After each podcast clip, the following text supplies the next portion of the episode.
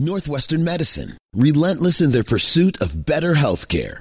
Learn more at nm.org slash better. 720 WGN. Thanks for joining us. I don't know if you watch the Food Network, you watch any of those chef shows. If you do, you're probably familiar with Chef Chiarello. He was, well, he's famous, and you might have seen him on The Today Show or The View. He's won Emmy Awards. He did a Food Network series called Easy Entertaining with Michael Chiarello. It ran for 10 seasons and a famous Napa chef. And his family says they were not aware of any allergies that he might have had. And a representative from his group said he was home when he had an allergic reaction. They do not know what he was doing at the time of the reaction, but it turned fatal for him. And they say it's a critical reminder that even mild reactions can turn fatal. So if you haven't been diagnosed with an allergy, what is the likelihood of this happening? We thought we'd get a doctor on from Northwestern. Let's say hello to Dr. Jennifer, Jennifer Simonaire, allergy and immunology at Northwestern Medicine's Central DuPage Hospital. How likely Hi, is it? How are you, Jennifer? I'm good. Thanks. Happy to be here. So, how likely is it that you have no diagnosis, you have no known allergy, and one thing could trigger what would ultimately be a fatal reaction? Yeah, so very atypical for that to happen, but certainly, you know, food allergies are diagnosed in about 50, 15% of adults. So it can happen. Of course, we don't know what happened here. Um, there's also, you know, venom allergies or sting insect allergies where you can get an insect sting from a bee or a wasp and have a severe allergic reaction to that. So it could have been anything here. I mean, there's also medication allergies, but fairly atypical for that to be, you know, a, a new allergy or an unknown trigger. What I have seen happen to adults in the past is that they've never been allergic to bees, but they get bit two or three times in one day or in one hour, and that seems to trigger an allergy. Yeah, unfortunately, um, that can definitely be the case. You know, you have to be have some exposure to the allergen previously to kind of sensitize your immune system.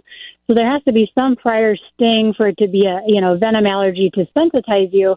And then unfortunately, it's very common for adults, especially, to have more severe um, anaphylactic reactions to you know bee or wasp stings. So that is something we see commonly, um, and that that sometimes unfortunately can be very severe with with even the first exposure um, or with multiple stings sometimes you can even have toxic effects from so much venom that's injected or you can just truly be very allergic um, to whatever stung you and then unfortunately need an, need treatment with an epipen very quickly I'm that kid who was diagnosed with at least 75 allergies at age four. And last year, when I got stung by a bee, I took two EpiPens in one week. oh my goodness yeah, this Wow. uh, uh, it, last month it was one EpiPen, but I had learned from a scolding from someone at Northwestern last year that the minute you do inject yourself, you need you need to go to the ER. Is that accurate?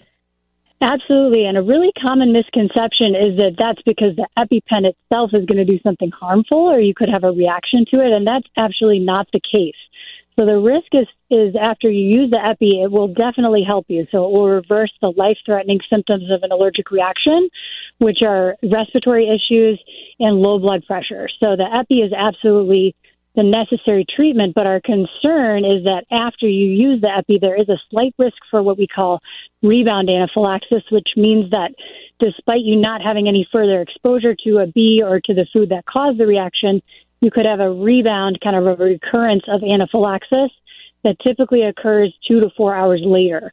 So that's the concern and why we always tell patients to go into the ER so that they can be monitored, so that if that were to happen, they could be treated appropriately. Is it is it true that people can eat shrimp or shellfish and then at some point in their 40s, 50s, or 60s find that they're allergic to it? Is that the shellfish itself, or is that the product that they process it in? Yeah, that's actually due to proteins that are that are in the shellfish itself. So unfortunately, we know that the most common food allergies to develop later in life would be a nut or some type of shellfish, and those are just good foods with good proteins, a good amount of protein. And we know that the immune system is very good at becoming allergic, unfortunately, to protein. So there is definitely uh, many patients that we see that have been eating nuts or they've been eating shellfish their whole lives and they can have a serious, you know, even anaphylactic reaction when they consume it kind of out of the blue. Somebody just sent in a text about that. Said she was in her 30s, ate a Snickers bar, found out she's now allergic to peanuts, even though she had consumed them for most of her life. What triggers yeah, that? That can certainly happen. That can certainly happen. You know, it's just a, it's an aberrant or kind of abnormal um, immune response that uh, the body starts producing uh, a molecule called IgE, which sensitizes the body and then um, can set off a severe allergic food reaction or or to venom, like we talked about, or even a medication. Um, before I let you go, share some of the symptoms. Now, for me, my mouth and my nose swell shut pretty quickly. I, I know immediately. I know the minute I feel that little bump what's coming. But Absolutely. for people mm-hmm. who have never had an allergy attack, what should they look for and how quickly should they get to an ER? Yeah, so the the initial signs or symptoms, I mean if you're eating a food it can be even itching or tingling or feeling some swelling in your mouth. The the the scary thing and good, uh, but maybe good thing in some way is that it does happen very quickly.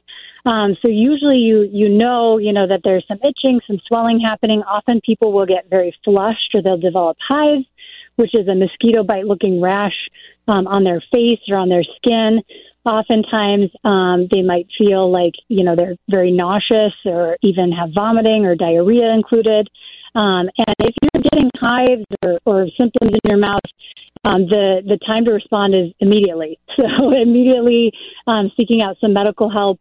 Um, and not being afraid if you have been diagnosed with a food allergy, making sure you talk with your physician about how to administer that and, and be comfortable administering that so that you can receive that life saving treatment right away. It's usually delays in epinephrine administration that result in poor outcomes and you know serious outcomes where people can actually pass away from anaphylaxis. Thank you so much for joining us, Dr. Simonaire. Absolutely, it was a pleasure. Coming up next, we uh, will read some of your text messages, and Mary's got to check on weather and traffic right now.